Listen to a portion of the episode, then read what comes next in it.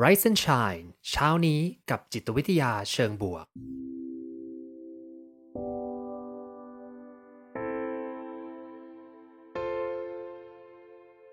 สวัสดีครับ ยินดีต้อนรับเข้าสู่พอดแคสต์เพื่อทุกท่าน อยู่กับผม ภูมิธีรพุทธปิติชัด ผมเป็นอาจารย์มหาวิทยาลัย และผู้คลั่งไคล้เกี่ยวกับเรื่องราวของจิตวิทยาเชิงบวก และการนำไปประยุกต์ใช้ในชีวิตประจำวัน รวมทั้งการทำงานในองค์กร เหมือนเช่นเคยนะครับ ผมจะมาส่งกำลังใจให้ทุกท่าน ออกไปทำชีวิตให้น่าใช้ในทุกๆวันกันนะครับแต่หนึ่งที่เพิ่งไปเจอมาล่าสุดนะ นี่พี่อิสระก็แอบทักมาหลังไมค์ว่าเออต้องคุยเรื่องนี้แน่เลยนะ ก็คือเมื่อวานพอดีว่าได้มีโอกาสได้ไปที่ Mission to the Moon นะครับผมของรายการของคุณอ้ำนะครับผมอ่า The Master นะ ซึ่งนี่พี่โจกับพี่เก่งก็ได้ไปออกมาแล้วเรียบร้อยนะ ก็ไปดูย้อนหลังได้นะครับใน YouTube ของ Mission to the Moon นะ รายการน่าสนใจมากครับ รายการคุยถึงเรื่องของเอ่อ The Master นะหรือว่าเป็นบุคคลต้นแบบนะบุคคลต้นแบบที่จะมาทำให้เราเนี่ยผลักดันตัวเราไปได้ในเป้าหมายหรือว่าสิ่งที่เราอยากทำนะซึ่งมันมีการพูดคุยกันเยอะไปหมดเลย ซึ่งผมมันจะไม่เอาเรื่องที่ไปคุยกับคุณอ้ำไปแล้วนะมาคุยซ้ำนะเพราะว่าอันนั้นก็ไปดูใน YouTube เอานะครับรอเขาตัดเสร็จนะแต่มีอันหนึงที่เป็นคำถามที่เราลิสต์คำถามกันมาก่อนที่จะเข้ารายการนะแล้วก็ คุยกันว่าเอออันนี้ก็น่าคุยอันนั้นก็น่าคุยนะสุดท้ายน่าคุยเยอะไปหมดเลยนะแต่ว่าเวลาไม่มีขนาดนั้นนะมันมีข้อหนึ่งที่เป็นคำถามที่ผมชอบ แต่ว่าไม่ได้คุย เลยคิดว่าเออเอามาคุยในไรซ์เซนชายก็น่าจะดีเหมือนกันเนาะอ่าน่าจะเป็นการอ่ายิงนกนัดเดียว ยิงปืนนัดเดียว ยิงนกนัดเดียว ยิงปืนนัดเดียวได้นกสองตัวนะเราก็จะได้หัวข้อในรายการวันนี้ด้วยนะคำถามคืออย่างนี้ครับ เป็นคำถามท้ายๆที่คุณน้ำคิดจะถามนะแต่ว่าไม่ได้ถามผมนะคำถามว่า เออ อยากจะรู้ว่าการมี master นะหรือว่าการมีบุคคลที่เป็นต้นแบบที่เป็นคนสร้างแรงบันดาลใจในการพัฒนาทักษะตัวเองเนี่ยมันจำเป็นหรือเปล่า แล้วการมีเนี่ยมันช่วยอะไรได้บ้างเนาะซึ่งผมชอบคำถามข้อนี้มากเลย แล้วก็นั่งคิดว่าเอจริงเนาะถ้าเราใช้หลักจิตวิทยาบางอย่างมาจับเนี่ย มันตอบข้อนี้ได้อย่างไรบ้างนะซึ่งวันเนี้ยหัวข้อวันเนี้ยจะมาคุยกันในเรื่องนี้แหละ ว่าเรียนรู้จากผู้คนที่เป็นต้นแบบที่เป็นแรงบันดาลใจ มันเป็นอย่างไรในมุมของ จิตวิทยาดีไหมจะได้มาเข้าใจเบื้องลึกเบื้องหลังการทำงานของความคิดของเรามากขึ้นละกันนะครับผม อืมก็พอผมนึกถึงคำถามข้อนี้นะ ก็เลยนึกถึงเรื่องเรื่องหนึ่งขึ้นมาก็คือ เรื่องของอัลเบิร์ตแบนดูรานะครับผมเคยคุยกันไปเมื่อปีที่แล้วนะ อาจารย์อัลเบิร์ตแบนดูราเพิ่งเสียชีวิตไปไม่นานมานี้นะครับผมก็พูดถึงเรื่องของทฤษฎีความ เชื่อมั่นในตัวเองนะก็คือ self efficacy theory ใช่ไหมครับความเชื่อมั่นในตัวเองหมายความว่าเมื่อเราเชื่อว่าเราสามารถทำอะไรได้เนี่ยเราก็มักที่จะไปลงมือทำนะแล้วก็ส่วนใหญ่ต่อให้มันทำไม่สำเร็จเหมือนที่ตั้งใจไว้แต่อย่างน้อยอะ่ะเราได้ผลักตัวเองออกไปทำอะไรบางอย่างละมันเป็นจุดเริ่มต้นของสิ่งดีๆเต็มไปหมดเลยนะคราวนี้ครับไอตัว social learning เนี่ยมันก็มีหลาย ๆประเด็นนะที่ว่า เออ เป็นคำอธิบายให้กับมนุษย์อย่างเรานะที่เรียนรู้จากบุคคลอื่นเหมือนกันเนาะ เพราะว่าอย่างนี้ครับ social learning เนี่ยเป็นกระบวนการที่เกิดขึ้นตั้งแต่เราเกิดลืมตามาเลยเนาะมนุษย์เราเป็นสัตว์สังคมนะสมองเราก็พยายามจะคอนเน็กกันเพื่อที่จะสร้างการเรียนรู้ร่วมกันไปเนาะเพราะฉะนั้นเมื่อเราเติบโตมานะ เราก็จะรับมุมมองความคิดความเชื่อต่างๆ จากคนที่อยู่รอบๆเรานะไม่ว่าจะเป็นครอบครัวเป็นด่านประตูด่านแรกนะหรือคุณครู หรือจะเป็นเพื่อนๆนะเราก็จะซึมซับมานะซึมซับใช่ไหมครับ แล้วก็ เอาความเชื่อเขามาเป็นส่วนหนึ่งของความเชื่อเรานะเหมือนต่อจิ๊กซอว์นะไปหยิบชิ้นนั้นชิ้นนี้ชิ้นโน้นมารวมกันกลายเป็นความเชื่อของเรา หรือวัฒนธรรมหรือสิ่งที่เราเห็นนะครับผม ซึ่งตอนเด็กเนี่ยมันก็จะดูดซึมอย่างรวดเร็วนะเอาพอตอนโตอาจจะค่อยๆคคิด ค่อย ๆ เลือก แล้วก็รับเข้ามารู้ตัวบ้างไม่รู้ตัวบ้างนะสุดท้ายมันประกอบร่างกลายมาเป็นตัวของทุกท่านนั่นเองเนาะอืมคราวนี้ครับ social learning เนี่ยเวลาเรามองถึงเรื่องการเรียนรู้ผ่านคนที่เป็นต้นแบบก็เป็นส่วนหนึ่งนะ ไม่ว่าเราจะรู้จักเขาไม่รู้จักเขาก็ดีนะ เราก็ไปสังเกตพฤติกรรม หรือไปดูชีวิตเขา แล้วก็ดึงเอามาเป็นส่วนหนึ่งของเราเหมือนกัน ไปดึงจิ๊กซอว์สำคัญของเขามาเป็นส่วนหนึ่งของเราเหมือนกันนะสำหรับผมตอนแรกที่ไปรายการเนี่ยนะผมก็รู้เลยว่าผมจะพูดถึงใครนั่นเลยหลยคนก็เดาว่าผมจะพูดถึงคนนี้แน่นอนนะผมก็บอกเลยว่าเนี่ยคุณน้ำมีให้เลือกนะว่าจะเอายังไงจะจะพูดถึงใครจะเอายังไง เออ ผมก็บอกว่าง่ายมากเลยของผมเนี่ยอดัมแกรนแน่นอนนะ เพราะว่าผมโตขึ้นไปอยากจะเป็นอดัมแกรนนะนี่แต่แต่ว่าก็ไม่น่าจะทันแล้ว เพราะว่าตอนอาจารย์อดัมแกรนอายุเท่าผมก็คือ เกือบจะเป็นศาสตราจารย์แล้วนะ ฉันยังไม่ถึงไหนเลยนะ ก็แต่ชื่นชมเป็นแรงบันดาลใจนะแต่ปรากฏว่าอย่างนี้ครับ มีคนพูดไปแล้ว ก็เลยไม่สามารถพูดซ้ำได้นะ ก็ เสียใจเล็กน้อย แต่เราก็ไปออปชัน2 ของเรานะซึ่งก็รักมากเหมือนกันนะครับ ไว้อุบไว้ก่อนแล้วกันนะ เดี๋ยวไปดูทีเดียวว่าพูดถึงใครนะคราวนี้พอหลาย ๆ ท่านผมเชื่อว่ามีคนที่เป็นแรงบันดาลใจนะไม่ว่าจะเป็นศิลปินดารานะหรือว่าจะเป็นคนที่เป็นอาจารย์นะหรือบางคนที่เขียนหนังสือใช่ไหมครับ หรือเป็นคนที่บางคนบางทีเป็นพ่อแม่พี่น้องของเราด้วยนะ เป็นคนที่อยู่ใกล้ตัวเรานะคราวนี้มันเกิดกระบวนการอะไรขึ้นเมื่อเราเห็นคนที่เป็นต้นแบบที่เป็นแรงบันดาลใจนะ กระบวนการที่1นนะครับในใน social learning theory เนี่ยการเรียนรู้ผ่านสังคมเนี่ยขั้นตอนที่1ครับสิ่งที่เกิดขึ้นคือเราเริ่มสังเกตเริ่ม observe observe ก็คือเห็นพฤติกรรมต่างๆ อย่างเช่นถ้าเป็นดาราเราก็จะเห็นเขานะว่าเขาทำอะไรนะบางทีเดี๋ยวนี้มีการถ่ายไลฟ์ไปดูเบื้องหลังชีวิตเขาหรือบางทีรายการบางรายการไปสัมภาษณ์ว่าเอ้ยคุณใช้ชีวิตอย่างไรมีข้อคิดอย่างไรนะเราก็สังเกตพฤติกรรมเขา แล้วก็เริ่มจะเรียนรู้นะว่า เอ้ย คุณมีวิธีการพูดอย่างไร คุณมีวิธีการคิดแบบไหนเนาะะบางคนบอกว่าอยากจะเป็นดาราบ้าง เห็นดาราคนนี้ไปตามชีวิตเขา แล้วก็ไปดูว่าเขาใช้ชีวิตยังไง พูดแบบไหนคิดแบบไหน เริ่มสังเกตเนาะอันนี้ข้อที่ 1 หลังจากนั้นครับ พอสังเกตเรียนรู้แล้วนะ ก็เริ่มจะมีการประเมินเนาะประเมินคือ assessment นะมีการประเมินกำลังดูว่าเอออะไรเป็นสิ่งที่ เหมาะสมกับเราอะไรที่มันไม่ใช่เลย มันอาจจะมีบางเรื่องที่แบบโอ้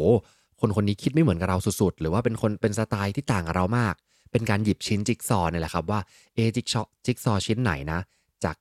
สิ่งที่เราไปสังเกตมาแล้วเนี่ย มันน่าจะฟิตที่สุดกับตัวเราแล้วค่อยๆ ไปดึงมานะ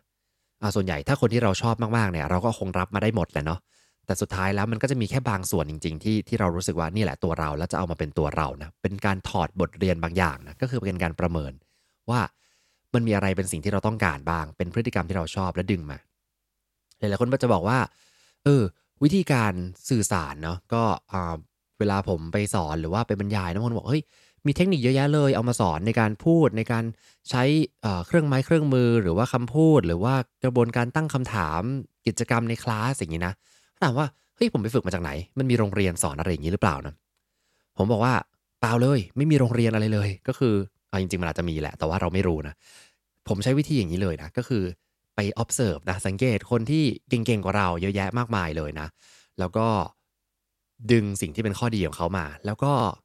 ก๊อปนะ นี่คือข้อ 3 นะ หลังจากประเมินปุ๊บแล้ว ข้อ 3 คือการก๊อปนะ ก็คือการทำ imitation แบบที่รู้หรือไม่รู้ก็ตามเนาะ เราจะเคยได้ยินนะเวลาที่ไปเลี้ยงดูลูกหลานของเรานะครับผม อาจจะได้ยินว่า เออจริงๆเนี่ยมันมีพฤติกรรมการเลียนแบบ พฤติกรรมการก๊อปเนี่ยแหละ เวลาที่เขาเห็นใครสักคนหนึ่งที่เป็นต้นแบบ หรือว่ารู้สึกว่าคนนี้ชอบจังเลย เขาก็จะไปทำพฤติกรรมแบบนั้นโดยที่ไม่รู้ตัวเนะซึ่งบางทีเดี๋ยวนี้โซเชียลเราก็ต้องระวังใช่ไหมว่า คนนั้นทำพฤติกรรมแบบนั้นแล้วมันน่ากลัวอันตรายจังเลย มี social challenge ต่างๆ ที่เคยเป็นเหตุการณ์ในอดีตใช่ไหมครับว่า เด็กไปทำตามแล้วก็เสียชีวิตกันไปนะ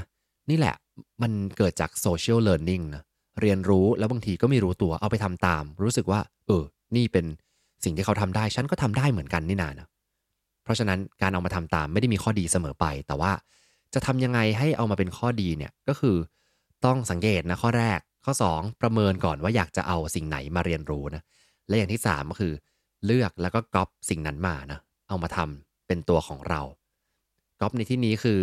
เราคงไม่สามารถไปทำแบบเขาได้ร้อยเปอร์เซ็นต์หรอก แต่ว่าเอาสิ่งที่เป็นจิ๊กซอที่เรามีเป็นภาพตั้งนะว่าตัวของฉันมีอะไรบ้างไปเลือกบางชิ้นของเขามาแล้วเอามาต่อเป็นส่วนดีของเราเพิ่มเติมไปเนาะก็จะทำให้เราได้เรียนรู้นะสิ่งหนึ่งที่ผมชอบมากเลยเกี่ยวกับเรื่องของการก๊อปปี้หรือว่าไปดึงความเจ๋งของคนแต่ละคนที่เราชอบมาเนี่ยคือมันเหมือนกับการที่เราไปช้อปปิ้งนะบุคคลที่เป็นแรงบันดาลใจอาจจะไม่ได้มีคนเดียวก็ได้นะครับ มีหลาย ๆ คนก็ได้นะ แล้วเราก็ไปเลือกช้อปปิ้งมานะแล้วก็ไปดูว่าเฮ้ย เราชอบมุมไหนของใครนะเอาจริงอย่างอาจารย์ Adam Grant เนี่ยเป็นเหมือนกับสำหรับผมเป็นเหมือนกับคนที่อยู่สูงมากๆเลยนะ ไปแตะได้ยากแล้วเขาเก่งแล้ว perfect ทุกอย่างเลย แล้วก็ผมก็จะเลือกในวิธีการคิดบางอย่างของเขาดึงกลับมานะว่าเออชอบแนวนี้ชอบวิธีการทำแบบนี้ ชอบการสื่อสารแนวนี้อะดึงมานะแต่หลายๆเรื่องอะ เอามาใช้ได้ไม่เยอะมาก เพราะเขาเก่งไงเราไม่ได้เก่งเหมือนเขานะเราก็เป็นแบบของเรานะแต่กับอีกคนหนึ่งเนี่ยที่ผมไปพูดในรายการ The Master เนี่ยผมรู้สึกว่าเออใกล้ตัวมากกว่า รู้สึกว่ามันพอจะไปถึงได้นะได้มากกว่า เวลาเขาเล่าเรื่องชีวิต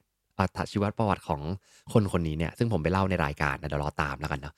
แต่นั่นแหละครับผมเราอาจจะต้องเลือกแล้วก็ดูว่าใครที่เป็นคนคล้ายๆเรานะซึ่งคนเหล่านั้นอาจจะอยู่ใกล้ๆตัวก็ได้เนาะเป็นคุณพ่อคุณแม่นะหรือบางทีเป็นลูกของเราเป็นคนที่เรา อาจจะไม่ต้องอายุมากกว่าเสมอไปนะเป็นคนใกล้ตัวเรา เราไปดึงส่วนที่ดีของเขามา แล้วก็กลายมาเป็นส่วนสำคัญในชีวิตเราก็ได้เหมือนกันเนาะซึ่งพอมีการก๊อปมาแล้วเนี่ยเราเอาไปใช้เรื่อยๆเนี่ยแล้วได้รับ feedback ในทางบวกนะมันก็จะไปกระตุ้นให้พฤติกรรมนี้มันเกิดขึ้นมากขึ้นมากขึ้นมากขึ้น สุดท้ายกลายเป็นตัวตนของคุณนั่นเองนะ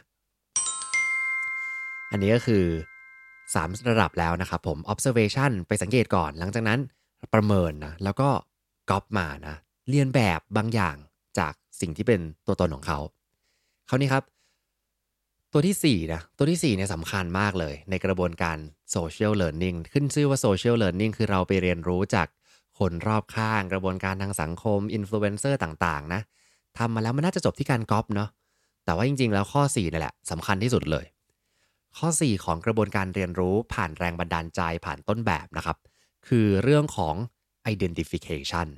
อืมหมายความว่าเป็นการที่เราเนี่ยจะมา identify นะ identify ก็คือเราลองคุยกันถึงเรื่องคำว่า identity นะ identity ตัวเราเนี่ยคือเป็นตัวตนของเรานะ เรามีความเชื่อว่าฉันเป็นแบบนี้ ฉันชอบไม่ชอบแบบนี้ เรามี core value แบบนี้เนาะ ซึ่งการ identify มันคือการไปนี่แหละ ไปเลือกนี่แหละ แล้วก็กรองสิ่งที่เป็นตัวเขามาเป็นเหมือนเรานะ บางครั้งเราจะสังเกตครับว่าคนที่เราชอบอะ มันจะมีลักษณะบางอย่าง ที่เป็นเหมือนกระจกสะท้อนตัวเราในบางเรื่องนะหรือเป็นกระจกซึ่งกระจกสะท้อนเนี่ยอาจจะเป็นกระจกสะท้อนในปัจจุบัน กระจกสะท้อนในอดีต หรือกระจกสะท้อนในอนาคตก็ได้นะหมายความว่าไงหมายความว่า ท่านอาจจะเห็นใครที่ท่านรู้สึกว่าชื่นชอบมากๆเลยนะแล้วก็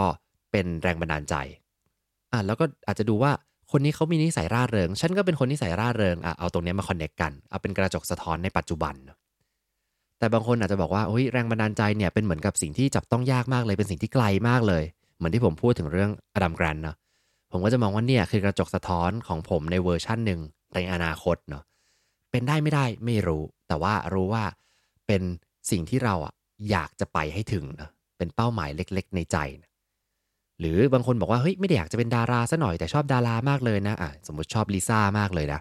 เออเห็นมากเลย แต่ก็ไม่ได้คิดจะไปเป็นลิซ่านะใช่ไหม แต่มันจะเป็นลิซ่าจะเป็นกระจกสะท้อนในความเชื่อคุณค่าและความรู้สึกอะไรบางอย่างก็ได้นะ ที่บอกว่าเฮ้ยเออน้องน่ารักจังเลยอย่างนู้นอย่างนี้นะ จริง ๆ แล้วอาจจะเป็นความสิ่งที่สะท้อนแรงบันดาลใจในตัวเราว่าเฮ้ยเขาเขามีความเก่ง มีความอดทน มีการต่อสู้ฝ่าฟัน และเป็นตัวแทนของคนไทยด้วยนะ เป็นความน่ารักเป็นตัวของตัวเองนะ เป็นทั้งกระจกสะท้อนนิสัยบางส่วนของท่าน แล้วก็เป็นกระจกสะท้อนในอนาคตที่เราอยากจะไปเป็น หรือเป็นกระจกสะท้อนทางเลือกในชีวิตที่อาจจะไปได้ไม่ถึงนะให้คนนี้เป็นตัวแทนของแรงบันดาลใจ แล้วกลับมาทำให้เรารู้สึกดี ๆ ได้นะเพราะฉะนั้นกระบวนการข้อสุดท้ายสำคัญมากเลยนะว่า สุดท้ายแล้วเราจะเลือกใครเข้ามาเป็นคนที่เป็นต้นแบบเป็นแรงบันดาลใจของชีวิตเนี่ย มันอยู่ที่ว่าเราชอบที่จะเห็นตัวเราแบบไหน หรือว่าเชื่อแบบไหนเกี่ยวกับตัวเองก่อนนะแล้วมันไปสะท้อนในมุมของใครบ้างเนาะอย่างของผมเนี่ย list ที่ผมให้คุณอ้ำไปนะ ก็ เป็น list ของนักจิตวิทยาทั้งนั้นเลยนะ เออ ก็แน่นอนนะว่าตัวเราก็เป็นนักจิตวิทยานะคนที่เป็นต้นแบบแรงบันดาลใจก็ก็เป็นนักจิตวิทยาหรือสมมติใครบอกว่าอะอาจจะมีผู้นำบางคนนะที่ชื่นชอบใช่ไหมตัวท่านอาจจะอยากเป็นผู้นำเป็นเป็นผู้นำองค์กรที่ดีก็ได้ แล้วก็ไปเลือกผู้นำบางคนที่รู้สึกว่าคนนี้เป็นผู้นำที่เก่งจังเลย เราก็เลยไปเป็นตัวเอ่อไปใช้คนนั้นเป็นตัวอย่าง จริงๆ ถ้าไปดูในรายการนะจาก EP ที่ผ่านๆมานะครับ ส่วนใหญ่มันจะเป็นแบบนี้แหละ เป็นกระจกสะท้อนไม่ว่าจะเป็นงานของคุณนะ ว่าเออคนที่เขาเลือกมาจะเป็นงานที่ใกล้เคียงกับตัวเขาหรือเปล่า หรือเป็นตัวตนที่เป็นนิสัยส่วนตัวลึกๆของเขา แล้วก็จะเลือกคนคนนั้นมานี่แหละ เพราะว่าเป็นแรงบันดาลใจที่ทำให้เราอยากจะไปใกล้เขานะ หรือว่าอยากจะไปเรียนรู้จากเขามากที่สุดเนาะอันนี้ก็เป็นคำอธิบายทางจิตวิทยานะครับแบบสด้านนะสังเกตมาก่อนประเมิน แล้วก็มีการเรียนแบบรวมถึงสุดท้ายเลยคือ มีการทำ identification คือมา connect กับสิ่งที่เป็นตัวตนของเรานะว่าฉันเป็นยังไง เธอเป็นยังไง connect กันยังไงได้บ้างนะซึ่งก็จะค่อยๆมาหล่อหลอมแล้วกลายมาเป็นตัวเรา สุดท้ายข้อดีของกระบวนการเนี้ยครับมันคือกระบวนการที่ทำให้เราอะได้พัฒนาตัวเองในทุกๆวันนะเหมือนกับเวอร์ชั่นของเราในวันพรุ่งนี้ หลังจากถูกกระตุ้นถูก inspire ด้วยคนที่เป็นคนเก่งๆ หรือคนที่เราศรัทธานับถืออยากจะเป็นเหมือนเขาเนี่ย อย่างน้อยมันขยับเราให้เป็นตัวเราที่ดีกว่าตัวเราในปัจจุบันได้ สักนิดหนึ่งก็ยังดี อันนี้คือเรื่องของ social learning ทั่ว ๆ ไปนะครับ คราวนี้ผมพูดถึงอาจารย์จิตวิทยาคนหนึ่งนะ อัลเบิร์ต แบนดูรานะครับผม ซึ่งพูดถึงเรื่องทฤษฎีความมั่นใจในตัวเองนะตอนแรกนะว่า เมื่อเรามั่นใจในตัวเองแล้วเนี่ย เราก็คงจะไปทำในสิ่งที่เราอยากทำนะแล้วก็ สมมติมั่นใจในทักษะบางอย่าง เช่น ทักษะการทำอาหาร ก็แน่นอนวันนี้ก็อาจจะไปซื้ออุปกรณ์ทำอาหารมา แล้วก็ทำเลยนะเพราะมั่นใจ แต่ถ้าเราบอกว่าเราไม่มั่นใจในการทำอาหารเลยเนี่ย วันนี้จะให้ไปหยิบกระทะ แล้วก็ใส่น้ำมันทำอาหารนะก็คงยากเหมือนกัน เพราะฉะนั้นทุกอย่างมันเริ่มต้นที่ความมั่นใจใช่ไหมในกระบวนการพัฒนาความมั่นใจและความเชื่อมั่นเรียกอย่างนี้ดีกว่าความเชื่อมั่นว่าฉันทำได้อะไรอย่างนี้เนาะเคยมีไรเซนชัยใน episode หนึ่งนะครับลองกลับไปฟังได้นะ สิ่งหนึ่งที่อัลเบิร์ตแบนดูราพูดถึงเสมอครับว่าความเชื่อมั่นว่าฉันทำได้เนี่ยอันหนึ่งที่มันสร้างได้ก็คือเกิดจากการเรียนรู้ผ่านโมเดลลิ่งนะก็คือคนที่เป็นต้นแบบอะไรบางอย่างนะอืมซึ่งเขาก็มาพูดถึงกระบวนการนะว่าไอการที่เห็นคนที่เป็นต้นแบบอะไรบางอย่างเนี่ย แล้วมันกระตุ้นให้เกิดการเรียนรู้เนี่ย แล้วมันทำให้เกิดแรงจูงใจที่จะไปทำอะไรต่อเนี่ย มันมีอะไรบ้างนะอย่างแรกเลยครับก็คือว่า เวลาที่เราจะเรียนรู้ผ่านใครสักคนหนึ่งนะโมเดลลิ่งนะเห็นคนสักคนหนึ่งอยากจะเรียนรู้ผ่านเขานะเมื่อกี้มี 4 กระบวนการที่เล่าไปแล้วว่าเป็นกระบวนการเรียนรู้ผ่าน social learning ใช่ไหมแต่คราวนี้ถ้าเจาะลึกลงไปนะว่าเฮ้ยมันมีอะไรที่ทำให้เราเรียนรู้จริง ๆ ลงลึกลงไปอีกนะขั้นตอนแรกคือเราต้องมี awareness ก่อน awareness หมายความว่า เราต้องรู้ก่อนว่าเรากำลังจะไปเรียนรู้อะไรเนาะหรือ บางทีต่อให้ไม่รู้ก็ตามนะมาแบบไม่รู้ตัวเลยนะ แต่สุดท้ายจะต้องมานั่งตกผลึกว่า เอ้ย อ๋อ เออ ฉันอยู่กับพี่คนนี้ ในฝ่ายนี้นานๆมากเลยนะ ตอนแรกก็ไม่รู้ตัวนะ ว่าได้ซึมซับอะไรมาบ้าง อาจจะซึมซับความคิดสร้างสรรค์นะ เออ มีไอเดียเยอะแยะไปหมดเลยนะ ตอนแรกก็ไม่มีไอเดียหรอก แต่พอไปอยู่กับพี่คนนี้นานๆนะ โห ไอเดียพุ่งกระฉูดเลยนะ เริ่มมี awareness แล้วว่า อ๋อ เออ จริงว่ะ การที่ไปอยู่กับเขาเนี่ย มันทำให้เรามีไอเดียเยอะนะ ก็เริ่มที่จะรู้สึกว่า เออ เราได้เรียนรู้อะไรจากคนคนนี้เยอะจัง เริ่มที่จะกระตุ้นความมั่นใจในการคิดสร้างสรรค์ในไอเดียเราได้เนาะอืมอันนี้คือ awareness ข้อแรก หลังจากนั้น awareness ไม่พอ หลายคนพออะเรียนรู้มาแล้วห่างจากคนที่เป็นต้นแบบมาแล้ว แล้วก็มาใช้ชีวิตของตัวเองนะ มันอาจจะไม่ได้เก็บความมั่นใจหรือว่าเก็บประสบการณ์ เก็บการเรียนรู้นี้ไว้ได้นานนะ ถ้าเราไม่ได้มีการฝึกฝนเนาะ มันก็ต้องมีการฝึกฝนทำซ้ำใช่ไหมอันนี้ขั้นที่ 2 คือ จับหลักการของคนที่เรา ที่เป็นต้นแบบของเราเป็นแรงบันดาลใจของเรานะ จับออกมาครับ แล้วก็มาฝึกฝนทำซ้ำนะ ภาษาอังกฤษเราจะเรียกว่า reproduction นะเหมือนเซลล์นะก็คือทำซ้ำขยายออกไปเรื่อยๆ คือทำพฤติกรรมนั้นซ้ำๆสังเกตว่าอ๋อเออพี่คนนี้นะ หลังจากที่ประชุมแล้วนะเขาก็จะชอบเดินไปกินกาแฟนะแล้วก็จะกลับมาด้วยไอเดียดีๆทั้งนั้นเลยเอองั้นเราลองทำบ้าง พออยู่คนเดียวปุ๊บเครียดคิดงานไม่ออกนะเออเดินไปกินกาแฟบ้างดีกว่านะกลับมาปุ๊บก็คิดไอเดียปิ้งออกมาได้เลยนะเพราะฉะนั้น ต้องมีการประเมินนะตระหนักรู้แล้วก็ทำซ้ำนะและสุดท้ายครับ เมื่อเราทำซ้ำๆแล้วทำแล้วเกิดสิ่งที่คุ้นเคยนะเริ่มสร้างทักษะเกิดขึ้น สุดท้ายมันจะเป็นแรงจูงใจที่ทำให้เราไปทำอะไรต่างๆ ในชีวิตเนาะพอเวลาพูดถึงเรื่องจิตวิทยาครับผมมันจะมีตัวที่เป็นสมมติว่าผมสอนคลาสจิตวิทยาองค์กรเนาะก็จะมีการแบ่งหมวดของ หัวข้อทางจิตวิทยาไว้นะ ไม่ว่าจะเป็นเรื่องของลักษณะนิสัยบุคลิกภาพนะ เรื่องของความเป็นผู้นำเรื่องของวัฒนธรรมองค์กร เรื่องของการเป็นทำงานเป็นทีม การตัดสินใจไบแอสต่างๆนะหัวข้อหนึ่งที่เป็นหัวข้อใหญ่มากเลยครับ คือหัวข้อเรื่องของแรงจูงใจนะหรือว่า motivation ซึ่งเจ้า motivation เนี่ยทฤษฎีของการเรียนรู้ผ่านผู้อื่น หรือว่าความมั่นใจในตัวเองของอัลเบิร์ตแบนดูราเนี่ยมันถูกจัดหมวดไว้อยู่ในกลุ่มของแรงจูงใจ มายความว่ายังไง หมายความว่าพ่อผมมาตีความนะ จริงๆ อย่างที่บอกว่าเมื่อเรามั่นใจในตัวเองว่าเราทำอะไรได้นะ เราก็จะอยากออกไปทำสิ่งนั้นนะ เพราะว่าเรารู้ว่าฉันทำได้นี่แหละก็จะไปนะ มีโอกาสเข้ามาปุ๊บก็จะไปเลย สมมุติว่าเพื่อนๆบอกว่าเพื่อนๆมั่นใจว่าตัวเองร้องเพลงได้ดีนะ สมมตินี้เอ่อตามตู้คาราโอเกะต่างๆนะหรือว่าหรือว่ามีเวทีประกวดต่างๆ ที่เขาตั้งตามห้างนะแล้วเชิญ บอกว่าเอ้ยท่านขึ้นไป อยากที่จะมาร้องเพลงไหมนะ ถ้าเรามั่นใจนะ เราก็จะวิ่งขึ้นไปแล้วคว้าไมค์ร้องได้ใช่ไหมแต่ถ้าเราไม่มั่นใจเราก็จะบอกว่าไม่เอาหรอกเออนี่ไม่ใช่ฉัน ซึ่งผมว่าสิ่งที่นำไปใช้ได้จากเรื่องนี้นะ นอกจากการเข้าใจกระบวนการคิดทางจิตวิทยาแล้วเนี่ย คือถ้าเพื่อนๆอยากจะทำอะไรสักอย่าง แล้วก็ไม่มีแรงจูงใจอยู่บ้านแล้วห่อเหี่ยวเหลือเกิน พลังหมด แล้วก็รู้สึกว่าฉันไม่อยากทำอะไรเลย ผมว่าเริ่มจากการสร้างความมั่นใจก่อน แล้วก็ลองไปดูว่าอะไรเป็นสิ่งง่าย ๆ ที่เราทำได้นะ แล้วเรามั่นใจ อาจจะไม่ต้องมั่นใจมากก็ได้ มั่นใจเล็ก ๆ แล้วก็เริ่มที่จะไปทำมากขึ้น หรือว่าเริ่มที่จะไปดูคนที่เขาเก่งๆ ที่เขาประสบความสำเร็จ ที่เขามีความสามารถที่เพื่อนๆ ชื่นชอบนะ แล้วก็เริ่มที่จะเรียนรู้ สังเกต ตระหนักรู้แล้วลองเอามาทำซ้ำดูบางพฤติกรรม บางคนบอกว่าสมัยนี้เราต้องเป็นอินฟลูเอนเซอร์ใช่ไหมต้องพูดเก่ง ต้องอยู่หน้ากล้องได้ ก็ไปดู พวกคนที่อยู่หน้ากล้องเก่งๆ แล้วก็เรียนรู้จากเขานะ หลังจากนั้นครับ